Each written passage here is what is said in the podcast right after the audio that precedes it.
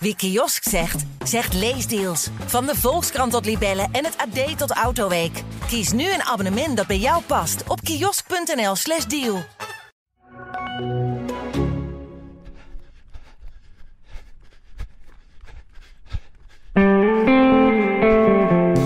Vanuit de podcaststudio van het AD zijn we er weer klaar voor. Erik Brommert en ik, Pim Bel. We gaan weer een nieuwe aflevering van de Pacer maken over de 5 kilometer die ik liep, het avontuur daarna, een trainingskamp in de Veluwe. Maar we gaan het vooral hebben over Piet Wiersma, pas 24-jarige ultraloper uit het noorden van het land. Die zich ongelooflijk snel ontwikkelt op de lange afstanden. En dus op de WK 100 kilometer, let wel 100 kilometer, als derde eindigde achter twee Japanners. In deel 2 van deze aflevering bellen we met Piet vanuit Turijn in Italië, waar hij woont en traint en ongelooflijk veel kilometers maakt. En in deel 1, uh, ja, dan gaat het gewoon even over ons en over het lopen. Ja, we beginnen wel wat later uh, deze keer, hè, want... Uh... komt wel eens vaker voor dat ik even sta te wachten, maar ja, nu konden we wat later beginnen, want mijn meneer was zijn fiets kwijt. ja, ik, ja ik, ik was gewoon echt even mijn fiets kwijt. En ik kreeg gewoon flashbacks naar vroeger. Want toen was het eigenlijk elke maandag of dinsdag. Ja, was ik ergens in de stad op zoek naar mijn fiets. Ja, dat dacht ik ook eventjes, dat gisteravond een dolle avond geweest moest zijn. Maar... Ja, gisteravond niet. Maar nou ja, zaterdag overdag en vrijdagnacht wel. Maar ik dacht ineens van... Ik liep... Kijk, ik wist het natuurlijk niet meer. Dus ik liep gewoon vanochtend met uh, vol goede moed en vol vertrouwen naar beneden. Naar eigenlijk de lantaarnpaal waar die altijd aan staat. En ik zie hem niet.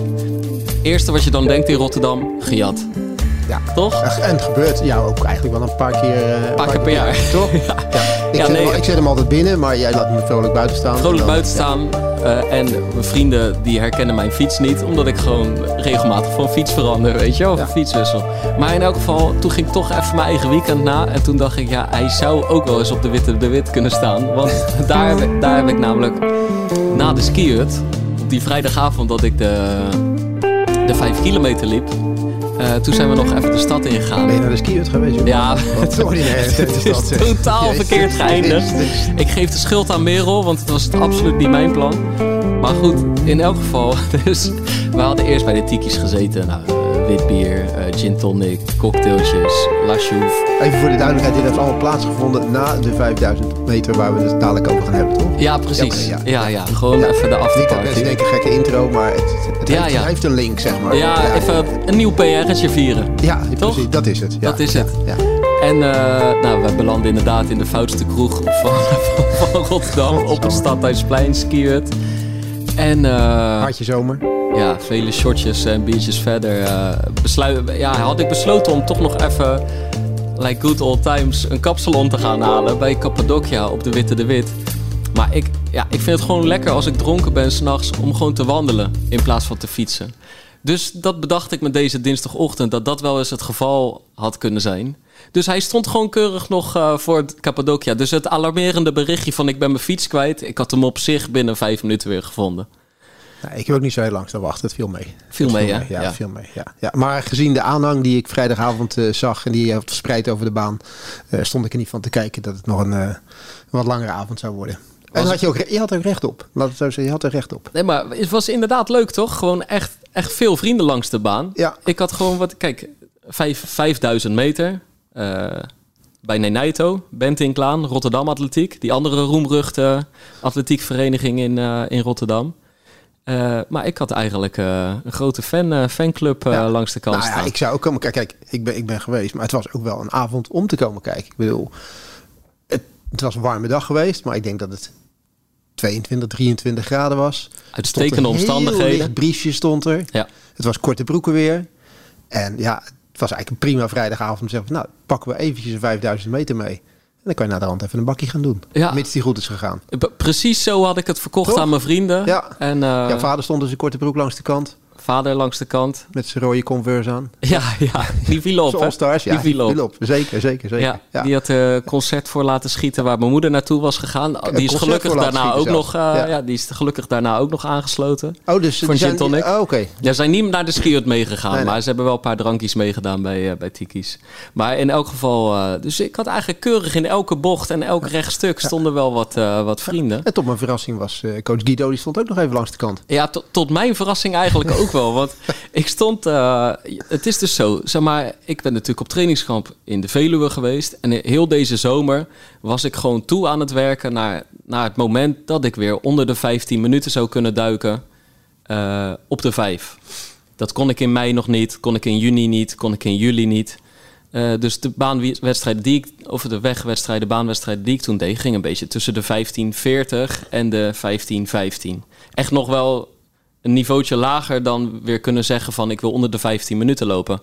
Maar sinds die halve marathon in Rotterdam en de weken daarna kreeg ik echt wel het gevoel dat het zou kunnen. Dus dan is het geduldig wachten op je kans. En dit is normaal een sterk bezette wedstrijd. Ik weet dat ik daar twee jaar geleden 1458 liep. Toen stond jij ook langs de Ja. kant. Volgens mij werd ik daar toen achtste mee of zo. Ja, het was een hele grote, hele grote groep. Echt een hele grote groep die daarvoor ging. Ja, maar nu zit iedereen in zijn hoofd met die na- najaarsmarathons. Er zijn een paar in de Lappenmand uit, de uit deze Peak City regio. die daar aankomt. Er zijn ook wat mensen in de regio die daar hard willen lopen. Precies. Ja. Dus, eh, maar op, op atletiek.nl of nu, hoe heet die site waarop je al die inschrijvingen ziet? ja, ja. De- er stond ik eigenlijk gewoon verreweg met het snelste PR. Dan 20 seconden niks en dan de rest. Dus Je ik, vertelde ook van tevoren dat je het alleen moest gaan doen. ja, dus ik was mensen aan het charteren van... eh, ik heb nieuws geappt, wil jij niet komen lopen? Want het maakt mij in principe niet zo uit of ik eerste of tweede word. Ik wil gewoon onder die 15 duiken. Dus eh, ja, niemand kon, niemand kon. Dus ik had me, erbij, ik had me er inmiddels bij neergelegd van... oké, ik moet het alleen doen en ik ga het gewoon proberen. Want je kunt wel hè, excuses blijven zoeken... maar uiteindelijk eh, zou het ook zonde zijn als je je dan gaat neerleggen van... oh, het gaat toch niet lukken. Als het erin zit, zit het erin. Precies. Dus ik had me erbij voor, oké, solo race, toch gewoon strak weggaan op die 15. Word ik 's ochtends wakker op die vrijdagochtend met een appje van Robbie. Hij zegt, er zi- zijn twee snelle gasten voor je bijgekomen. Ik, dus ik naar die inschrijfsite zie ik daar Bram Andriessen en Mahadi Abdi Ali staan. Met PR's van een minuut sneller. Dus ik app Robbie terug van ja, er zijn twee snelle gasten bij. Maar hier heb ik ook niet veel ik heb aan er gereden aan die gast. dit is nationale top. Ja. Weet je wel? Hij zegt nee, die hebben zich gewoon met een snelle tijd ingeschreven. Ik zeg nee, dit is een werkelijke Echt PR. sneller, jongens. Maar goed, die gasten komen van TDR, van Team Distance Running, van Guido. eh, eh, ja, van Guido. Dus die kwamen inderdaad. s S'avonds, ik denk 38 minuutjes voor de start, kwamen ze aangewandeld. Want die waren eerst naar Pak gereden. Die, Oh, die waren, stonden ook bij de verkeerde... Ja, Guido zei het. Hij zegt, we stonden bij Pak, we stonden bij de verkeerde baan. Ja, gewoon, ik bedoel, elke keer als het over atletiek in Rotterdam gaat, dan heb ik het over pak natuurlijk. Dus die waren gewoon blind naar pak gereden. Die lopen dat terrein op op het lange pad. En die zeggen tegen omstanders, wel rustig hier. Ze zeggen, rustig hier, het is vrijdag. Ja, wedstrijd. Zie je helemaal geen wedstrijd. Je ziet het, eh, toch een beetje jongens uit Noord-Holland, grote stad. Ja, Twee atletiekbanen, toch? ja, ja. Maar goed, een andere de- podcast zetten Rotterdam, grote rijkwaarde. Rijkwaarde. Twee Goed linkervoetje. Ja. Genadig lopen. Ja, Ofwel Atemos. ja, Atemos. Dik voor elkaar. Altijd een aanrader. Zeker. Ja. Dus, eh, maar in elk geval, ja, tegen die twee gasten was er natuurlijk weinig te doen. Al was er een kleine hoop, niet om één van die twee te verslaan. Alleen, Mahadi gaf aan, ik ga hazen. Dus dan schuif je al een plekje op, hè? Ja, ja, ja. En ik ben wel blij dat hij dat ge- gedaan heeft. Want eh, er bleken aan de finish... Kijk, ik bedoel, die twee gasten... Je hebt nog 150 meter het idee dat je enigszins in het zog van die twee gasten aan het eh, lopen bent. Eh, Bram won uiteindelijk in 14.05. Nou, dat is gewoon next, next level. Ja, hij wilde 14-10 weggaan. hè. Ja, Dus maar- die van de 1500 meter Ja, eh, snelle eerlijk heeft. ik heb ze niet zien lopen. Dus hoe Ik ging hun gezien. race? Ja, zijn race ging heel, eh, heel goed, heel strak. Ik heb ik één, één rondje, toch geloof ik het tweede rondje, wat eventjes eh, even uit de pas liep. En na de rand schreeuwde Guido ze weer eh, strak in de pas. En, eh, en was dat gewoon helemaal goed. En volgens mij was de bedoeling dat, eh, dat die jongen die uitstapte, dat hij 3000 meter zou lopen, heeft langer doorgelopen. Maar die had een paar dagen ervoor onder de 14 gelopen op de 5 kilometer. Ja. Dus liep dus toch nog even wat, wat langer door. Er, maar gaf, gaf jou een vrijgeleide naar de tweede plaats. Ja, overigens eh, onder de 14 minuten en dan niet tevreden zijn. Nee. Over dat level Ja, hebben we het, weet precies. je wel. Ja, Ja, In een race met eh, Mike Voppe onder andere in Rovereto, Italië. Nou, was hij niet tevreden mee. Nou ja, dat level dus. wij zijn nu een 5 kilometer race onder de 15 minuten heel belangrijk aan het maken. Maar voor hem was dat... Precies, precies. En, maar die stapt uit, volgens mij zelfs een ronde van tevoren. Of, of ja, zoiets. nou, het scheelde niet veel. Ja. En eh, na afloop hebben we toch even kosten, onze kostelijk om vermaakt. Want er bleken envelopjes met inhoud aan de, Kijk. aan de finish klaar te liggen. Dus ik weet niet wat er in het envelopje van, eh, van Bram zag, zat. Maar ik ging naar huis eh, op de- voor de tweede plaats met toch een goede 40 euro. Kijk. Hey. En dat ik moet ook wel weer zeggen... die reiskosten minimaal mee afgedekt Nou, ik, nou ja, kijk, ja, ik bedoel, er stonden een mannetje of tien bij de finish. Ja, ik bedoel, e- één rondje in de skiert en het envelopje was er doorheen. Maar daar gaat het niet Maakt om. niet uit. Ik denk dat, eh, maar eh, kijk, eh, een goede kopman, die laat zijn knechten ook meedelen. Dus ik denk dat iets van Bram ook wel uiteindelijk in de zak van zijn haas is geëindigd, toch? Ja, dat, ja, durf ik niet. Ja, ja, dat zijn jouw woorden natuurlijk. Dat is de vraag. Ik heb het in elk geval voorgesteld tijdens de ik- cooling oh, je hebt-. Oh, je hebt. Oh, oké. Ja. oké. Oh, jullie hadden de prijs al gehad dan? Nee, we hadden inmiddels gehoord dat, eh, Ah, dat een envelopje oké, oké. klaar Dus zou niet dat er nu achteraf naar deze podcast nog een discussie op de training ontstaat. En Wellicht. Of Bram nog wel af moet staan. uit Ja, zijn- nee, uit ik heb nu in elk geval even de druk opgevoerd. Ik wil net zeggen. Ja. Ja. dus als hij, als hij het nog niet gedaan heeft. Ik heb gauw mijn eigen envelopje strak in mijn rugzak gedouwd en toen gewoon aan eh Ja. Het bij was niet dat jij dacht van eigenlijk had, had, had, had hij er recht op. Ja, ik dacht Dat het wel. Alleen ik dacht eigenlijk hebben mijn vrienden er ook wel recht op. Ja, die was dan aanmoedigen. Juist. En dat, eh, ja, Ja, ja, ja, dat is ook weer een ding. Ja. Maar het was wel, even serieus, het was mooi om dat level van die twee gasten te zien. zeker, Want Bram is gewoon een keer Nederlands indoor kampioen 1500 geweest. Eh, nou ja, die, die Mahadi die nu uitstapte, volgens mij heeft hij een PR van 1330 of 1340 staan of zo. En het Echt ging hard, met z'n tweeën. Ja. Weet je, het ging steady, het ging hard. Ze hadden bij de, binnen, binnen no time hadden ze al een deel van het veld gelapt. En eh, ze klappen echt hard door. Wat mooi is, die, die baan bij Rotterdam, die, die is, dat is ook dat is niet zo'n hele zachte baan. Dus als die twee voorbij komen, dan komen ze echt bijna stampend voorbij zo'n beetje. Je hoort Ja. dat gewoon echt. Dat is echt, ja, was, was mooi, om, eh, mooi om te zien. Eigenlijk moeten we dat vaker zien, dat niveau... in dit soort regionale wedstrijden. Soms. laten Hij we- komt niet altijd uit. Ze moeten natuurlijk op zoek naar zo'n 5000 meter. Maar dit, dit geeft wel aan dat er... eh, ja, dat, dat dit soort jongens ook, eh, ook deze wedstrijden gaan lopen. Dus het is echt jammer als je zo'n wedstrijd als dit ziet, dat het eigenlijk zo matig bezet is. Ja, ja, volgens mij, Bram zei gewoon, die had eerder dit, eh, dit jaar ehm, nog een blessure gehad. Dus zijn baanseizoen is betrekkelijk laat echt pas op gang gekomen. Ja, dan rij je wel eens naar een mooie uithoek of naar een instuif. Ja. En dan, eh, dan laat je daar zien wat je kan, Ja. weet je wel. En ondertussen was jij mijn rondetijden aan het klokken. Ja. Ik had wel tegen je gezegd, ik Niet hoef ze niet veel. allemaal te horen. Nee, ik, ik klok ze zelf al, maar ik laat ze niet al. Ik heb ze niet allemaal laten weten, toch? Maar ik moet zeggen, je, je moest het solo doen. Dat was, eh, dat was wel duidelijk. Maar het was een Zwitsers uurwerk.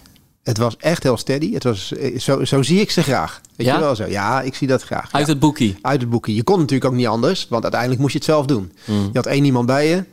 En je hoopte, je hoopte dat die jongen nog een rondje over zou nemen. Maar je zag aan alle kanten, tenminste kon jij niet zien, maar ik zag wel alle kanten van. Die was eigenlijk heel blij met jou volgens mij. Want eh, hij was gewoon niet in staat om, eh, om over te nemen. En ik zou ook heel blij zijn met, eh, met iemand zoals jij, die dan echt helemaal steady loopt. En dan is het een kwestie van zo lang mogelijk bijblijven. En zorgen dat ik er op zo laat mogelijk moment af moet en, en een goede tijd loop. Want je hebt hem nog even gevraagd volgens mij, of hij wilde overnemen. Ik had, met, ik had natuurlijk gewoon... Kijk, ik had de laatste twee dagen knop omgezet. Ik moet het alleen doen. Waarschijnlijk niemands land, niemand om me heen. Maar ja, dan hoor je een gozer achter je stampen en hijgen. Maar ja, niks van aantrekken, weet je wel. Eh, Ik moet het hier alleen doen. Maar toen toch, toen zaten we op een gegeven moment op 2200 of 2400 meter. Dus gewoon bijna halverwege. Dat hing die nog aan. Dus toen dacht ik, ik ga toch eens kijken wie die gozer is. Dus, dus ik voor het eerst in die race heel even zo over mijn schoudertje kijken. Ik kijk in de mooie bruine ogen van die gozer naast me. Of achter me. Ik zei, eh, wil jij ook zo even een rondje doen? Of nee, ik zei, ik zei, ik zei nog iets van zo... Zou je ook niet eens een rondje doen? en toen hoorde ik, ik ga er zo af man, sorry. en toen 100 meter later lag hij eraf. Dat duurt het ook niet lang meer. Ja. Maar echt, eh, nee. Dus, en dan heb ik er ook nooit geen, geen moeite mee. Nee. Je hebt soms ook gasten die blijven plakken, plakken. Ja, nee, maar dat was het niet. Want eh, hij zat daar niet helemaal uit luxe. 400 meter voor het eind, bedankt en tot ziens. Ja, Weet ja. je wie er zo een was? Heilige Ebbe Selassie. Ja, dat zeg jij Kon altijd. heel ja. hard lopen, hè? Maar dat was wel een plakker. Ja, wel een Ja, plakker. ja. En hij kon, het, hij, kon het, hij kon het zelfstandig, maar als het om dit soort races ging, dan liet hij eigenlijk liet hij Paul Tergat liet hij het werk doen, of de Kenianen het werk doen, en hangen, hangen, hangen. En uh, ja, en dan het laatst ging hij er vandoor. Tot, tot grote irritatie van heel veel lopers. Ik kan daar overigens zelf ook slecht tegen hoor, tegen plakkers. Maar ja. deze jongen, absoluut niet. Weet je, die, uh, die was gewoon blij dat hij, dat hij mee kon. En ik denk dat je hem gewoon... Blij dat hij in het begin mee kon, ja, maar die, hij is wel nog een beetje ingestort. Ja, heb ik maar het anders had hij het ook gewoon volledig alleen moeten doen. Ja. Dus, uh, Want is goed, hij derde geëindigd? Ik denk het, ja, ik denk het eigenlijk wel. Ja, dat, okay. gat was heel, dat gat was heel groot. Ja. Hey, maar ik heb het natuurlijk niet in de gaten gehouden, want nee. ik moest, ik moest uh, de maestro zelf in de gaten houden natuurlijk. Hè. Dus ja. op een gegeven moment uh, was mijn oog volledig uh, gericht op, op jou. Want het was wel, het moest onder die 15, moesten strakke tussentijden zijn.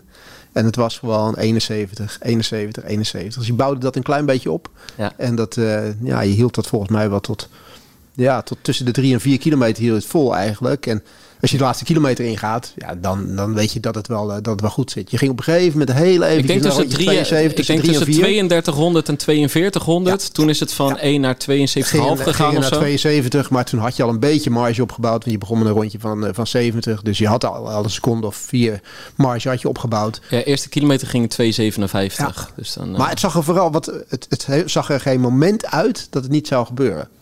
Weet je, dat vond ik een groot verschil met vorige keer.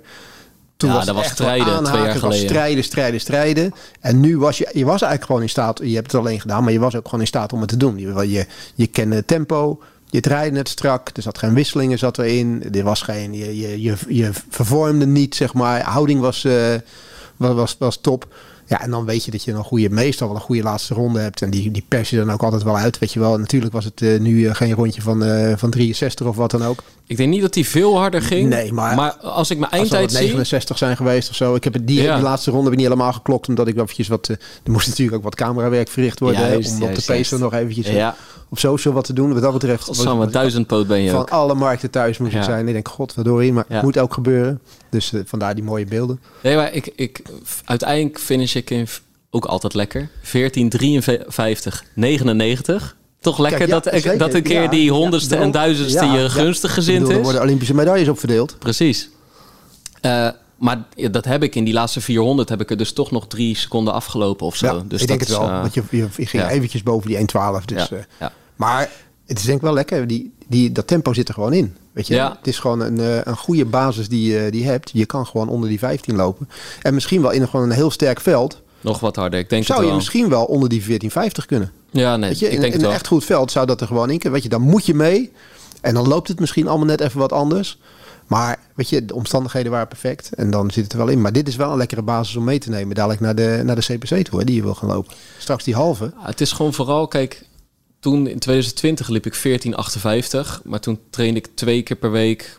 Een beetje dat verhaal van Maureen. Dat je toch wel licht in de verzuring aan het trainen bent. Heel harde tempo trainingen. Ja, dan, dan ben je echt getraind om zo'n vijf in de verkramping ook te lopen. Ja.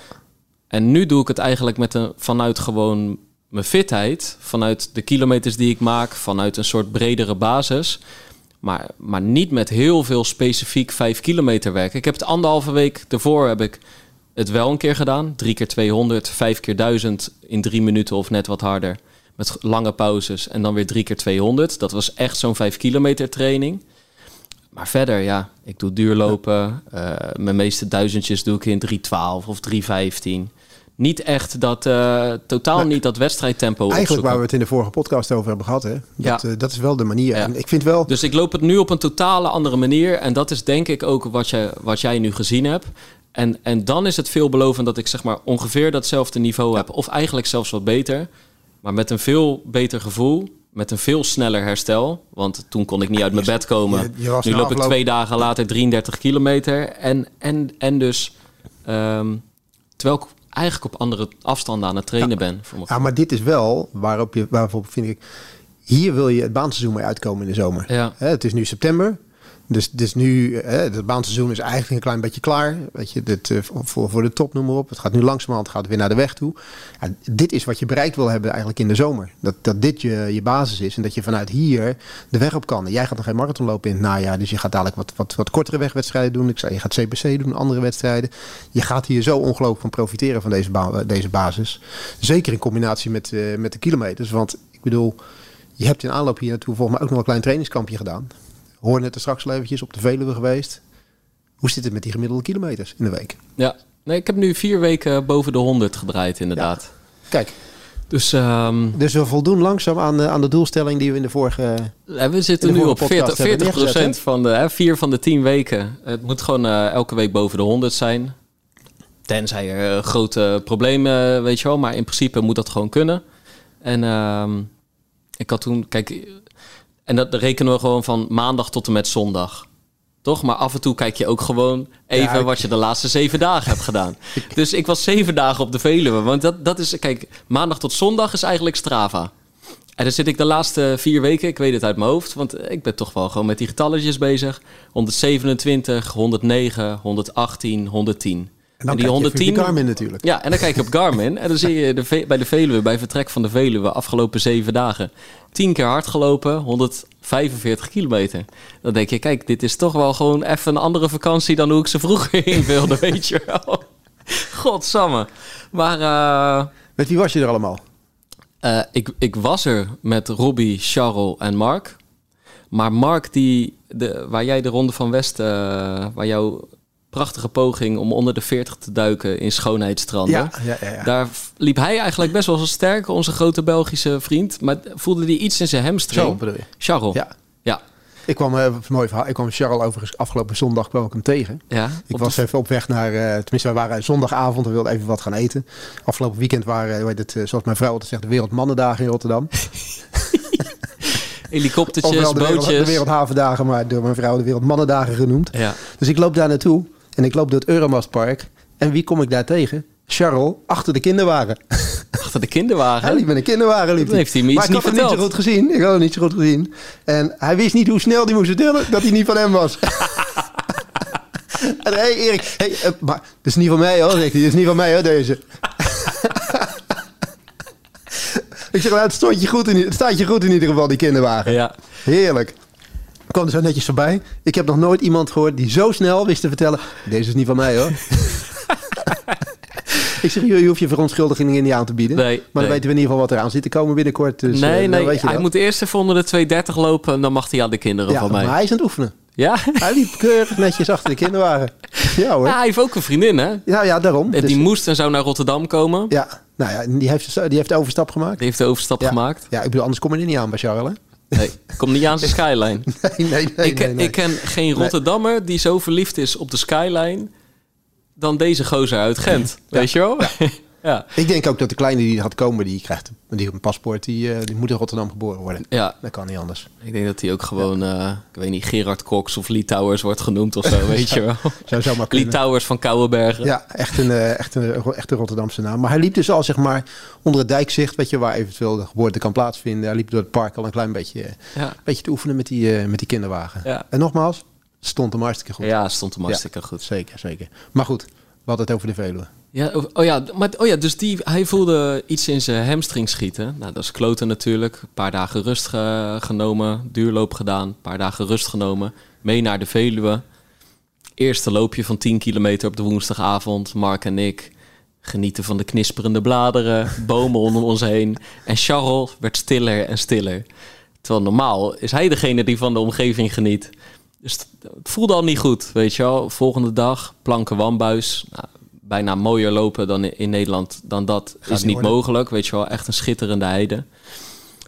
Ja, en toen, het ging gewoon niet goed. Heel zijn linkerbeen verstijfde. En na, na een half, half uur stop, ja, staakte hij de strijd, zeg maar. Terwijl het gewoon een easy, eh, easy loopje was. Dus eh, die kon al dat hardloopgeouwe hoer van ons niet meer aan. En die kon ons niet twee keer per dag zien vertrekken. Dus die is gewoon huis gegaan. die, die dacht, we kijken maar. Ja, dat dan weer wel. Ja, Ja, we hadden huisje met z'n vieren. Charles is gewoon huis gegaan. ja doodziek. Van. Ja, doodziek ervan. Ik zie hem nu. eh, jij, zag hem met kinderwagen. Maar ver- verder verplaatst hij zich eh, op de racefiets momenteel. Ja. Dus Charles, als je luistert. Ik, ik weet niet of hij luistert, want hij is even klaar met het hardlopen. Nou, maar hem we wensen hem eh, goed herstel. Ik zou hem er even op patent maken. Dat hij een eh, Ja, kleine prominente rol speelt in, eh, ja met deze kleine. podcast. Ja, precies. Dat hij een beetje ontmaskerd is. Ja. En op zondag kwamen, dus, kwamen er nog allemaal andere gasten. Hebben we een mooie duurloop gedaan. Maar nog even over die omvang. Want ik was ook weer niet zomaar aan die 145 kilometer gekomen in zeven dagen. Want we hebben denk ik, Guido, Michel, jij en ik, zijn één belangrijk ding vergeten. Wat eigenlijk volgens mij het belangrijkste is als je je omvang wil opkrikken. Kijk, we hadden het over slim trainen, langzaam lopen, eh, goed plannen, nadenken over je levensstijl. Maar nummer vijf is natuurlijk gewoon ja, verdwalen. Oh ja. ik bedoel, er is geen makkelijkere manier om aan je kilometers te komen dan gewoon hopeloos verdwalen. Dat kan op de Veluwe zomaar. Nou, ja, het kan paardje- overal, maar zeker. paardje ongeveer op hetzelfde lijkt. Ja. Dus dat, dat rondje waar Charles uitstapt, eh, daar maken Mark, Robbie en ik dat rondje af. Even belangrijk om te zeggen, Mark, of nee, sorry, Robbie en ik hadden ochtends al 9 kilometer gelopen. Dit is einde middag. We lopen een rondje van 10 kilometer planken wambuis. Of 9 of zo. En Mark zegt, ik stop. Maar Robbie en ik wilden nog 4, 5 kilometer aan vastplakken. Dus hij zei, jongens, kan niet missen. Vier keer rechts. Gewoon zo kort mogelijk rondje om de heide. Vier keer rechts. Dus waar wij net links gingen, nu naar rechts. Dus nou, zo gezegd, zo gedaan, dachten Robbie en ik. En eh, op een gegeven moment lopen we, lopen we. Kijk op het klokje, beginnen te twijfelen. Ja, het zou hier toch ergens Je moet ergens we, rechts. we moeten weer naar rechts. Nog een kilometertje doorlopen. Ik bedoel, ja, in Rotterdam ben je dan gewoon heel even doorlopen en dan naar rechts. Heel even doorlopen, dan naar rechts. Maar we liepen op een gegeven moment kregen we door dat we langs een rustgebied liepen. Dus dan willen ze gewoon daar de flora en fauna even met rust laten. Weet ik veel, broedvogels of weet ik veel, beschermde paddenstoelen. Niet ik weet het niet. Maar nee, Broedvogels is, eh, ja? de vogeltrek is net begonnen. Oké, ja. ja. Ik luister graag ook naar de Vogelspodcast. Maar eh, ja, precies. Maar ja. volgens mij zijn ze net aan het vertrekken. ja, Maar goed. Het wordt weer tijd voor een nieuwe aflevering. Ja. Maar in elk geval, ik weet niet waarom, maar het was een rustgebied. En we hebben te lang getwijfeld. Althans, we hebben te lang doorgelopen. Want we hadden natuurlijk kunnen omkeren. Nu waren we gewoon aan doorlopen, doorlopen. We bleven maar rustgebied. Op een gegeven moment, op die Garmin zit een handige functie. Dat je gewoon terug naar start kan doen. Maar ik doe terug naar start. En we waren al 14 kilometer aan het lopen. Eigenlijk zouden we op dat moment al een kwartiertje terug zijn bij Mark en Charles... die met de auto aan het wachten waren op Maar ons. terug naar start bij Garmin is dezelfde route volgens mij. Nee, nee, maar ik had wel de goede gedaan. Oh, dus route. Route terug. Oké. En ik zie staan 9 kilometer. Dus ik denk, ja, dit ga ik niet tegen Robbie zeggen. Want dan, dan, dan heb ik een klein kind naast me en dan wordt hij gek. Dus, eh, dus ik oeh, ik zeg, Robbie, rechtdoor en dan naar rechts. dus hij zegt, hoe lang nog? Ik zeg, 9 kilometer. hij zegt, hoe lang? Ik zeg, 9 kilometer.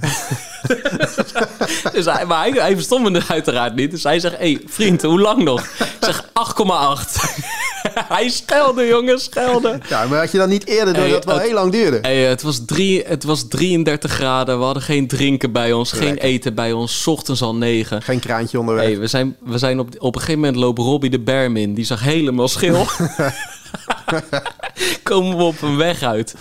Zag ik op, dat, op die eh, navigatie dat het gewoon 6,5 kilometer rechtdoor was. ook, niet, ook niet echt ja, lekker. dat is echt en dan heb je, hey, en, dan, en dan komt ook nog de twijfel van als we daar komen, staan die gasten daar dan nog? Toch? Oh, ja, naartoe, oh, maar dat is niet bij het huis weer. Nee, dat was gewoon, we waren heel even wou met de auto gaan rijden om bij Plankenwambuis mooi te kunnen gaan lopen. Dus dan komt ook nog dat mentale aspect van, als we dan bij de finish zijn, zijn we er dan wel? Of zijn die gasten van, het duurt wel heel lang, misschien zijn ze wel naar het huisje of zo, weet je wel. Dus na schelden, schelden, Robbie op een gegeven moment achtergelaten, die begon te wandelen. Ik denk, ja, als we nu gaan wandelen, dan zijn die gasten sowieso ja, weg. De ellende duurt dan nog veel Ja, langer. dus maar ik heb ook al een hekel aan als ik niet weet hoe we dat... Ik kan ook bloedzaggerijnig van worden. Dus dit was echt zo dat je denkt van, dit is een avontuur, weet je wel. Gewoon, en, en dat je ook even het hardlopen vervloekt. Maar ik had al wel gauw door van, kijk, je kan nu twee dingen doen. Kijk, of je gaat zitten vloeken, schelden en denken aan die gasten bij de finish. Of ze er nog wel zijn. Dan, dan worden die 8 kilometer worden 16, gevoelsmatig. Of je gaat toch gewoon weer om je heen kijken en je probeert een beetje gedachten op nul. Nou, ik probeerde dat laatste dan maar te doen. Maar wij komen bij die finish. Ik zie wel nog die auto staan. Dus dat, dat was op zich positief. Maar die twee gasten niet. Dus ik denk, ja, die zijn ons sowieso zoeken. Dus ik roepen, yo, weet je wel. Dus ik zie zo'n vrouw met, die een hond aan het uitlaten was. Beetje zo eh, kijken van, wat loopt die gozer in blote bas nou te schreeuwen, weet je wel. hier. Rustgebied. Dus, eh, maar nou, op een kilometer afstand hoorden blijkbaar Mark en Charles ons, want die kwamen aangewandeld. En die hadden ook nog wel een goed verhaal. Die waren daar natuurlijk gewoon keurig blijven wachten. En na 35, 40 minuten dachten ze van, uh, ja, dit klopt niet. Dus toen zagen ze een fietser in tegengestelde richting komen. En zij vroeg aan die fietser van, uh, heb jij misschien twee hardlopers gezien zonder shirt? Waarop die man zegt, ja. nou, ik zag wel een stelletje in, het, in de greppel liggen. zonder shirt. dus, uh, dus, kijk, ik denk wel, als het nog vijf kilometer had geduurd, had het best wel gekund dat ik met Robbie in de greppel was geëindigd. Maar dat waren wij niet. Nee, uh, nee, nee dat waren wij niet. Nee. Maar goed, we hebben daarna, het was inmiddels negen uur s'avonds, dus we hadden geen zin meer om een pastaatje te koken. Dus we hebben gewoon twee pannenkoeken iedereen uh, besteld bij uh, Pannenkoekhuis de Den Stroper. Kijk. En alles is goed gekomen. En Kijk. zo kom je dus aan een hoge omvang. Precies. Want een rondje van 12, 13 werd gewoon 24. Ja.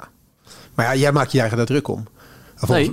Nee, jij niet, maar Robbie zeg maar wel. bijvoorbeeld. Robbie zeker, ja. Maar er zijn mensen die zich helemaal niet druk maken over zijn afstand. Nee, nee hey.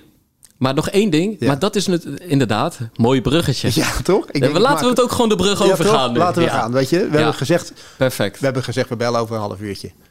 Hey, en het is Hey, 30, 20. Daarom. Weet je, ik zit te kijken Hey. en ik, ik zit al twee minuten. Ik denk, waar ga ik die brug maken? Vrijdag met Zwitserse precisie, dinsdagochtend met Vind. Zwitserse precisie.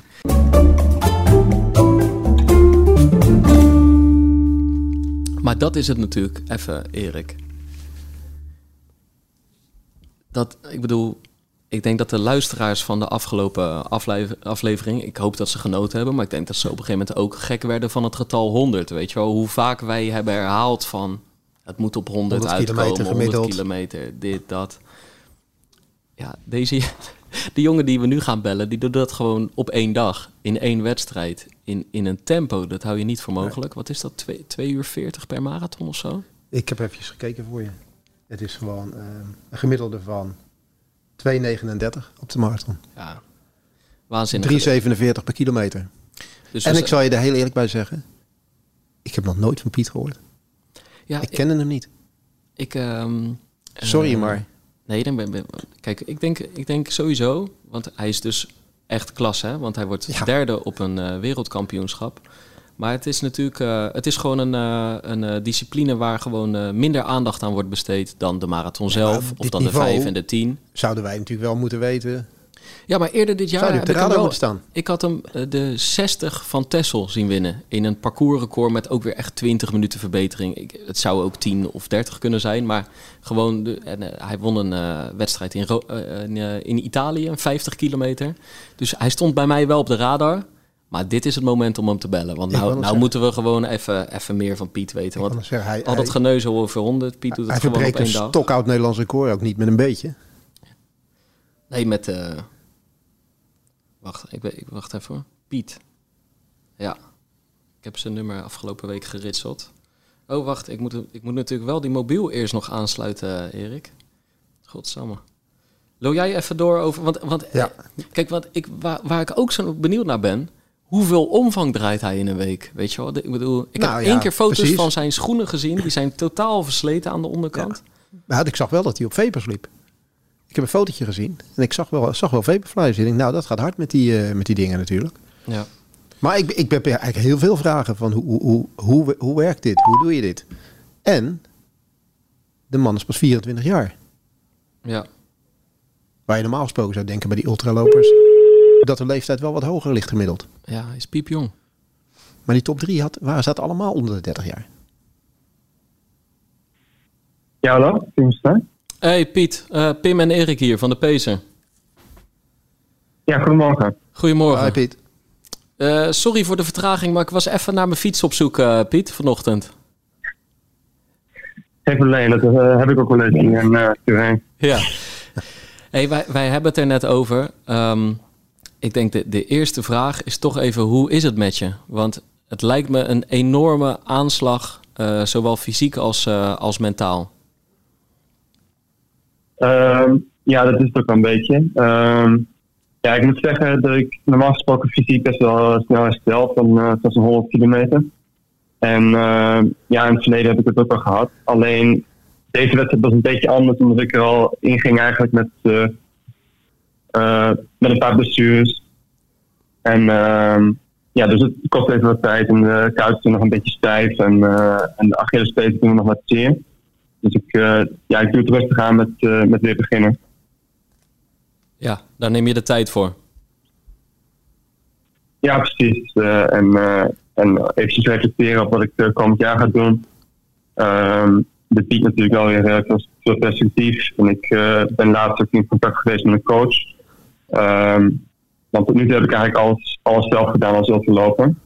Maar, um, maar ja, komend jaar wil ik eigenlijk nog bij, bij een team. En, uh, en kijken of ik uh, nou ja, nog meer details uh, kan binnen. En, en nog harder kan lopen op de 100 en vergelijkbare afstanden. Hey Piet, wat, wat deed je ertoe om, bracht je ertoe om toch wel te starten, ondanks dat je zegt dat je wat blessures had? Um, nou, eigenlijk omdat ik hier veel office voor had gebracht. En uh, ja, zoals je al zei, het is, het is ook een mentale aanslag.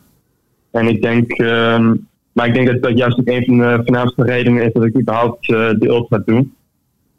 Uh, ja, mijn ervaring loopt eigenlijk beter, uh, ja, hoe slechter ik me voel in een jaar. En het is, het is best wel een lastig, lastig jaar geweest in het denk ik. En ehm, ja, ik, in de ultra kan ik, gewoon, kan ik gewoon al die frustratie eigenlijk uitlopen. En dat dat was hier ook een beetje het geval. En uh, ja, ik heb veel offers voor deze wedstrijd gebracht. Ik heb nu ook wat uh, studievertraging en zo. Um, en ja, het was, uh, het was voor mij in ieder geval waard om ook het risico te nemen van... oké, okay, de, de bestuurs kunnen erger worden, maar... Um, maar dit is het toch wel waard, weet je. En, en ik ben blij dat ik dat gedaan heb, uh, voor resultaat. Ja, hey, want misschien moeten we het gewoon heel even bij het begin beginnen. Wanneer heb jij besloten een ultraloper te worden? Want volgens mij heb je ook gewoon, bijvoorbeeld, heb je ook een fase gewoon gericht op de vijf kilometer op de baan, bijvoorbeeld. Nee, klopt. Uh, en dat, is meer geweest dan een fase, denk ik. Uh, ik, ik begon met atletiek toen ik vijf was, geloof ik. En nou ja, toen ik een jaar of elf was, toen was ik eigenlijk wel achtergekomen dat ik zeker het beste ben in lange afstandslopen. Wat destijds nog gewoon duizend meter waren en zo. En, um, en ja, rond 2012, toen was ik 15 geloof ik, of 14. Uh, toen, ja, toen ben ik naar, naar een soort van topsportschool gegaan. Uh, waar ik dus gewoon sport kon combineren.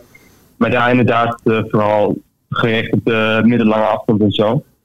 Um, en ja, dat een aantal jaar blijven doen. Maar goed, ja, met talent leek toch te beperkt om daar echt het internationale niveau te behalen dat ik, dat ik wilde. En ja, ik ben het een aantal jaar blijven doen. Maar in 2019 toen, ehm, ja, toen had ik ook, ook een best wel een hoop voor opgeschreven voor de sport. En ja, ik zat, ik al jaren in het traject.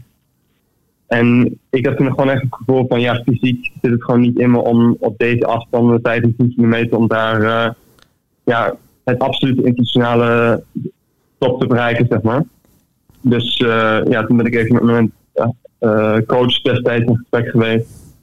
Um, en ervoor gekozen om ja, een trailloop te proberen van 60 kilometer. En die, die won ik toen direct. En later in het seizoen liep ik, liep ik toen ook mijn eerste 100 kilometer. Die, die ongeveer anderhalf uur langzamer ging om de 100 kilometer van afgelopen weekend. Maar toch, toch was het wel een mooi begin destijds. Maar Piet, dat is wel een hele grote stap in één keer. Hè? Van een 5 10 kilometer. Je zegt van nou, ik pak gelijk een 60 en ik doe een 100. Je zou zeggen van ik, pak, ik, ga, eens, ik ga eens kijken wat ik kan op die halve marathon. Of een marathon. of een marathon. Wat, wat was jouw basis op de 5 en 10 kilometer? Wat je, wat je liep in die tijd? Um, ja, ik, ik geloof dat ik 2018 mijn laatste serieuze wedstrijden daar had liep. Of um, ja, mijn PR lag destijds geloof ik op 32, 40 op de 10 of zo. En, uh, en de vijf, uh, rond de 15 dagen ergens. Uh, ik, ik weet niet eens exact meer. Um, maar ja, goed, ja, dat, dat was leuk, maar dat, dat, dat bleek niet echt super talent uit, zeg maar. En, maar ik ben nu, nu eigenlijk wel nieuwsgierig naar wat ik, wat ik nu zou kunnen presteren op die kortere afstanden. Want ik ben er duidelijk fysiek wel echt op vooruit gegaan. Ja. En ik heb nu uh, drie jaar op mezelf getraind en uh, toch wel op hele andere manieren. En ik voel me gewoon in alle opzichten sterker lopen, ook, uh, ook met gezien. Ja. Hey, waar ik heel even benieuwd naar ben. De eerste keer dat jij zegt van, nou, ik ga gewoon, uh, ik ga het proberen op een 100 kilometer. Hoe reageert je omgeving? Uh, ja, die, die vonden het wel apart, denk ik. Uh, maar goed, uh, ja, het hielp me toen een beetje dat ik, dat er toen al twee, uh, twee lopen op had zitten. En ik had van 60 kilometer en ik heb beide gewonnen. De eerste was toen in Nederland en de tweede in de Duitse Alpen. En, en nou ja, goed, toen, toen inderdaad ook met mijn, met mijn coach op dat moment in gesprek geweest. En die, die zette er toch eerst wel echt, echt vraagtekens bij. Van 100 kilometer is toch best wel, best wel idioot lang. Maar aan de andere kant had ik ook het idee van, ja goed, ik wil ik gewoon ook even echt proberen. En, en ja, goed, dat, dat gaf ook weer kans om te kwalificeren voor voor het WK 100 kilometer en zo. wat uiteindelijk niet is doorgegaan vanwege de coronacrisis. Um, maar ja, goed, uh, toen uiteindelijk uh, is mijn coach toen mee, mee akkoord gegaan. En, uh, en ja, mijn ouders hadden er niet zo over te zeggen, moet ik, moet ik zeggen. En ja, dat was het eigenlijk. die hadden, die hadden, niet aan heel veel mensen. Die hadden er niet zoveel over te zeggen, zeg je? Eigenwijs genoeg. nee, goed, nou, het is goed te werken natuurlijk. Ik was destijds was ik ook 21 geloof ik, dus nou ja, goed, ik maak gewoon mijn eigen keuzes wat dat betreft. En ja, ja, ze vonden het eerst wel apart, maar uh, toen, toen, ze zagen dat ik mijn eerste twee, twee, twee had gewonnen, toen, uh, toen hadden ze toch echt wel vertrouwen in mijn, uh, in mijn kunnen maar, op die afstanden. Nou, wat trok je erin aan in die 100 kilometer? Je bent 21 en je denkt, ja. waarom, waarom die, dat je zegt van 100 kilometer? dat is iets wat ik, uh, dat is iets wat ik wil. Wat, wat, wat was de aantrekkingskracht van die afstand? Had je dingen gezien uh, ervan? Of kwam het vanuit de trail? Um, nee, het, het, was eigenlijk zoals, zoals ik zei. Ik wilde gewoon echt uh, de ultra goed proberen. En ik wilde eigenlijk in korte tijd wilde ik een beetje uitvinden van... is dit iets waar ik, waar ik echt beter in kan worden? Waar ik echt dat nou ja, internationaal niveau, die internationale top kan bereiken die ik wil. En ik zag het ook een beetje als, als competitief voordeel dat ik, eh, dat ik uh, jong was. Uh, in tegenstelling tot, ja, tot, tot wel de meeste andere hulplopers. En, ehm, en ja, zo, is wel, wel een beetje uitgepakt. nu, met, nu met 24 was ik ook wel een van de jongste lopers op de, op de WK afgelopen of anderhalve week terug. En ehm, ja, dat, dat was een beetje de overweging. Wat, wat maakt jou zo geschikt, denk je? Qua, qua nou, misschien qua, qua kop en karakter, maar ook qua lijf en qua, qua inwendige motor, zeg maar. Wat maakt jou zo geschikt voor dat ultralopen, denk je? Is, blijkt dat al uit, uit testen? of wat um, kun je daar iets over vertellen? Ja, ik, inderdaad. Ik heb eigenlijk altijd wel gemerkt dat uh, ja, de, de, hoe langer de afstand, hoe beter uh, ik erop reageerde. En um, ja, in, tegenstelling, of, uh, nee, in vergelijking met mijn uh, trainingsgenoten toen ik nog wel in een team trainde uh, merkte ik inderdaad ook van, ja, die korte afstanden is mijn talent niet echt, niet echt zo groot als dat van hem, of in ieder geval niet groter. En ik denk dat ik niet een enorm hoge VT max heb, maar ik merk, merkte altijd wel van, van die lange trainingen, die, uh, die liggen me toch heel erg goed. En ik herstel er snel van. En, uh, en mentaal gezien doe ik dat ook makkelijk en, en vind ik het mooi om te doen. Ehm, en ja, dat, dat heb ik gewoon steeds verder uitgebouwd sinds ik ben, begonnen met Ultra. En, uh, en dit jaar ook echt een stuk consistenter gaan trainen en, en redelijk langzaamaan dus die kilometers opgebouwd. En dat uh, was direct terug te zien in mijn prestaties eigenlijk. Hey, en je doet het vooralsnog zonder coach. Uh, wat is de reden voor jou om, om het zelfstandig te gaan doen? Ehm, nou, toen ik begon met de ultra was het, een beetje een apart moment. Want ja, toen stond ik eigenlijk op het punt om naar, naar Rusland te vertrekken voor mijn studie, van Mino tijdens mijn bachelor. En, uh, en toen uh, zei ik ook tegen mijn coach van ja, goh, ik, ik weet niet hoe het er straks uit gaat zien in uh, Sint-Petersburg. Um, geen van ons heeft eigenlijk veel ervaring in de ultra. dus ik wil eigenlijk wel een beetje met dingen gaan experimenteren en gewoon um, ja, testen hoe mijn lichaam daarop reageert. En ik denk dat ik dat het beste kan doen op mezelf. weet je, zodat je gewoon er heel flexibel in kan zijn. En, en ja, in die jaren dat ik in het team heb gelopen, heb ik gewoon geleerd om naar mijn lichaam te luisteren. Zodat je niet overtraind raakt. En tegelijkertijd wel een beetje op die limiet kan zitten van, van hoe hard je traint. En ja, dat ben ik toch gewoon blijven doen. ook omdat ik, nou ja, toch, uiteindelijk wel redelijk succes mee had. Ehm, alleen nu toevallig, eigenlijk na die WK, ben ik in contact gekomen met een, met een coach. die ook Alexander Sorokin traint. En uh, Guillaume Gewel, die, waar ik ook tegen liep afgelopen weekend. Um, en ik uh, kom nu waarschijnlijk dus bij dat team. Uh, dus volgend jaar gaat het allemaal wat anders uitzien. En uh, kijk binnen maar op trainingsschema's. En ik denk dat het consistent wordt trainen. En dat competitieve van, van het team toch wel echt naar, naar hogere prestaties kan brengen. Precies, maar toch nog even terug. Hoe zagen die experimenten eruit? Je zei van ik ging wat experimenteren met trainingen. Wat kun je daar een voorbeeld van noemen? Uh, ja, nou ja, goed. Uh, sinds ik uh, naar het terrein ben verhuisd, heb ik best wel veel, in de, veel gedaan in de bergen. Met name, met name vorig jaar, mijn eerste jaar in het terrein, toen was er eigenlijk heel weinig consistentie in mijn trainingen. Maar ik heb wel ja, soms best wel idiote trainingen gedaan in de bergen. Bijvoorbeeld zes keer een berg op en, en een berg af, weet je. En dat is dan een training van, van zeven uur of zo. En, en ja, zowel fysiek als mentaal is het interessant om, om te kijken hoe het, lichaam daarop reageert. En ik was in de eerste plaats dus eigenlijk van plan om op veel te focussen. Um, maar dat liet vorig jaar toch wel wat anders uit, omdat ik, omdat ik niet aan bepaalde trailwedstrijden mocht meedoen, omdat ik geen medisch certificaat had. Dus toen koos ik ervoor om een 100 in windschoten te lopen. En die ging gewoon beter dan verwacht. En toen ben ik nog gekwalificeerd voor het, voor het nu. Um, maar ja, dus inderdaad dat soort trainingen. In, zo in de bergen gedaan. Gewoon lange duurlopen. Uh, veel van 40 en 60 kilometer. En ja, gewoon kijken van, uh, van hoe het lichaam daarop reageert.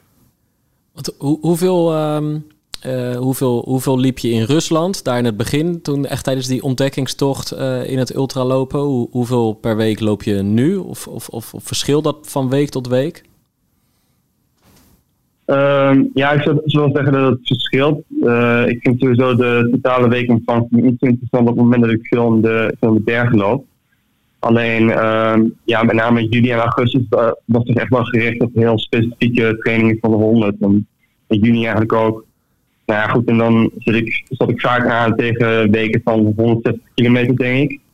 Uh, ik was eigenlijk van plan om, om langer dan dat te gaan, omdat, uh, ja, richting 200 en daar ook over. Uh, ook omdat veel van mijn concurrenten dat deden. Maar vanwege de blessures waar ik het over had, liep het toch net wat anders. Dus toen heb ik me echt erop gefocust om echt, ja, nou toch gewoon kwalitatieve trainingen erin te houden. En eigenlijk elke training ging, ging wel minstens op 3, 45 kilometer met wedstrijdtempo. En vaak sneller dan dat. En ook op trainingen van, van 40, 60 kilometer. Gewoon op dat tempo en vaak met 40 graden. Dus daaruit had ik dan toch wel uh, echt het zelfvertrouwen dat ik een uh, goede wedstrijd kan lopen. Maar niet zozeer uit mijn, uh, uit mijn weekomvang, denk ik. Hoe, hoe zien die lange trainingen eruit qua, qua verzorging, qua voeding onderweg? Hoe, hoe doe je dat? Train je met, met, met bijvoorbeeld Ja, dat, dat is wel apart inderdaad. ja, klopt. Nee, het was dus wel apart op het moment dat het hier 35 graden was in de stad. Want nee, ik heb moeilijk 4 liter met je meedragen. Maar het terrein heeft gelukkig wat, ja, wat kraatjes zeg maar, verspreid door de stad. Gewoon met water dat je kunt nemen. En verder ja, voor de energie doe ik het op, op, op snoep, op winegums of en later wat jelletjes. Want ik merkte toen wel van dat ik het, dat ik het zout echt miste tijdens, deze lange trainingen. dus toen ben ik wat, wat jelletjes gaan gebruiken met zout. Maar buiten dat niet veel bijzonders eigenlijk. meestal gewoon water en snoep. Ja, water en wijngums. Daar, je, dan pak je brons mee op de WK, uh, WK 100 kilometer natuurlijk. En je, je hebt het al ja, een paar nou ja, goed. Uh, tijdens, de, nee, tijdens de WK uh, gebruik ik andere dingen. Gebruik ik uh, mountain met name. Maar ja, in de trainingen gewoon ja, goedkoop, goedkoop spul eigenlijk. Ja. je hebt al een paar keer laten vallen, Turijn. Dus eerst zit je voor je, voor je werk of voor je studie in Sint-Petersburg. Wat, wat was het nou precies? Uh, dat was uh, van, uh, van een bachelor, als een soort van minor van een half jaar. Ja. En daar een beetje ook, ook mijn Russisch te verbeteren en zo. En, en toen daarna heb ik nog een half jaar die studie gedaan. Toen ben ik afgestudeerd en toen ben ik naar het terrein vertrokken van mijn master. Ja. Hey, en, waar ik nog steeds zit. Ja, en, en um, blijf je daar in Italië wonen de komende jaren? Of, of hoe, hoe ziet je toekomst eruit, denk je? Um, ja, dat is best wel lastig. En ik uh, moet zeggen dat ik er best wel veel onzekerheid over heb gehad afgelopen jaar. Ehm, maar ja, ik, ik, ik vermoed dat ik hier langer blijf. Ik heb, ik heb niet zoveel zin om, om terug te gaan naar Nederland. Ehm, en ik zit er nu eigenlijk aan te denken om, om een doctoraat te gaan doen in, in de toekomst. En ja, hoop ik in Italië of gewoon een ander land dat ik mooi vind. Het mooi aan het doctoraat vind ik dat, dat er best wel vrijheid is waar je zo'n doctoraat kunt doen uh, qua plek. En, maar ja, ik weet het nog niet exact, moet ik zeggen. Ja, want je, je komt uit Drenthe, toch, eigenlijk? Uh, Groningen. Groningen, nou ja, in de buurt. In, in elk geval, uh, uh, want um, je traint regelmatig met Tom Hendriksen, toch? Of in elk geval in het verleden? Ja, in het verleden inderdaad. Voordat ik met de Ultra begon, zaten we in hetzelfde team, of een jaar of drie. Ja, ja, want hij is natuurlijk echt op de, op, zich op de marathon aan het richten. Uh, generatiegenoot van jou deed onlangs in, uh, in München mee op de EK-marathon.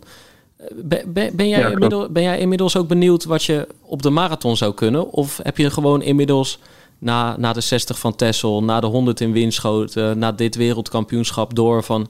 Hey, ik, voor mij moet het gewoon langer dan dat uh, zijn?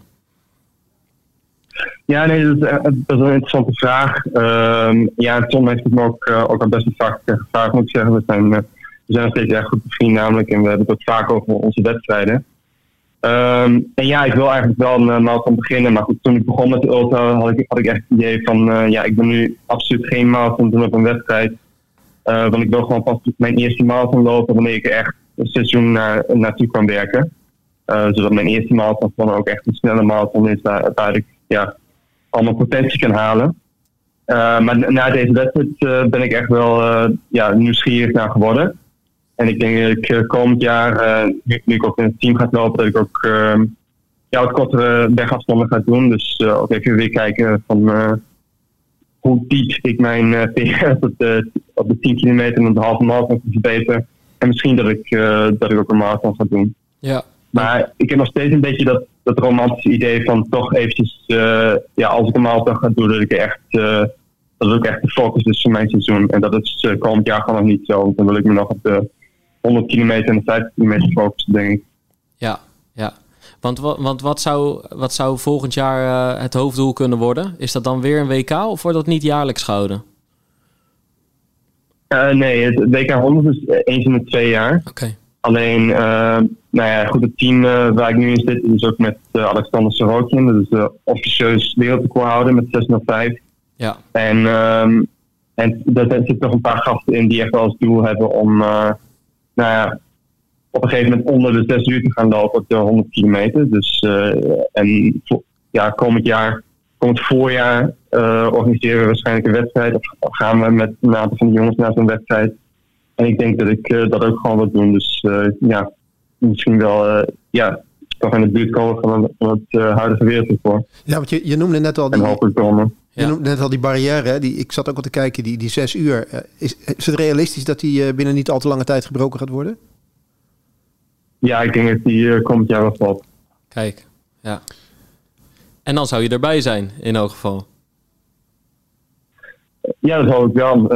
ja, goed ik had het er uh, vorige week nog over met mijn oude coach. Uh, en toen hadden we het inderdaad ook over die barrière.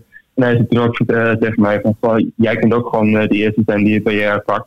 Ja, goed, nu is het, is het nog best wel ver weg, want ik heb 6 uur 18 gelopen. Maar aan de andere kant, dat is een half uur af van mijn vorige 100 kilometer tijd. En dat was 50 minuten af van de 100 kilometer tijd daarvoor. En, en ja, dit was gewoon een goede wedstrijd. Het gezien was ik, was ik perfect.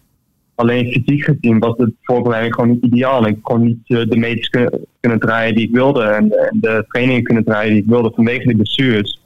En, um, en de consistentie was ook niet ideaal. En, uh, en ik denk dat als ik dat uh, komend wel heb en die competitiviteit in dat team, dat dat nog een hele hoop potentie is om, om die tijd te verbeteren. Ja, ja.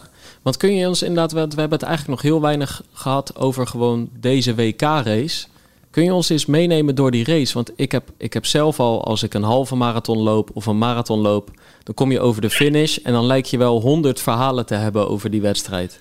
Ja, dit duurt gewoon nog even. Dit, dit, dit, duurt natuurlijk gewoon zes, ja, zes uur en 18 minuten. Dus ik kan me voorstellen dat je door zoveel verschillende fases gaat.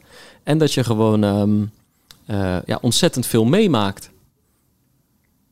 Nee, dat was ook absoluut zo. En uh, nou ja, goed, mentaal gezien, voor mezelf probeer ik het altijd zo simpel mogelijk te houden. En ja, ik loop gewoon mijn beste ultra op het moment dat ik op een gegeven moment een soort van meditatieve toestand bijna, bijna bereik. Dus dat je gewoon echt van focus op jezelf en uh, focus op het moment. En uh, dat je je ritme gewoon hoog houdt. En ja, met name op mezelf blijft focussen.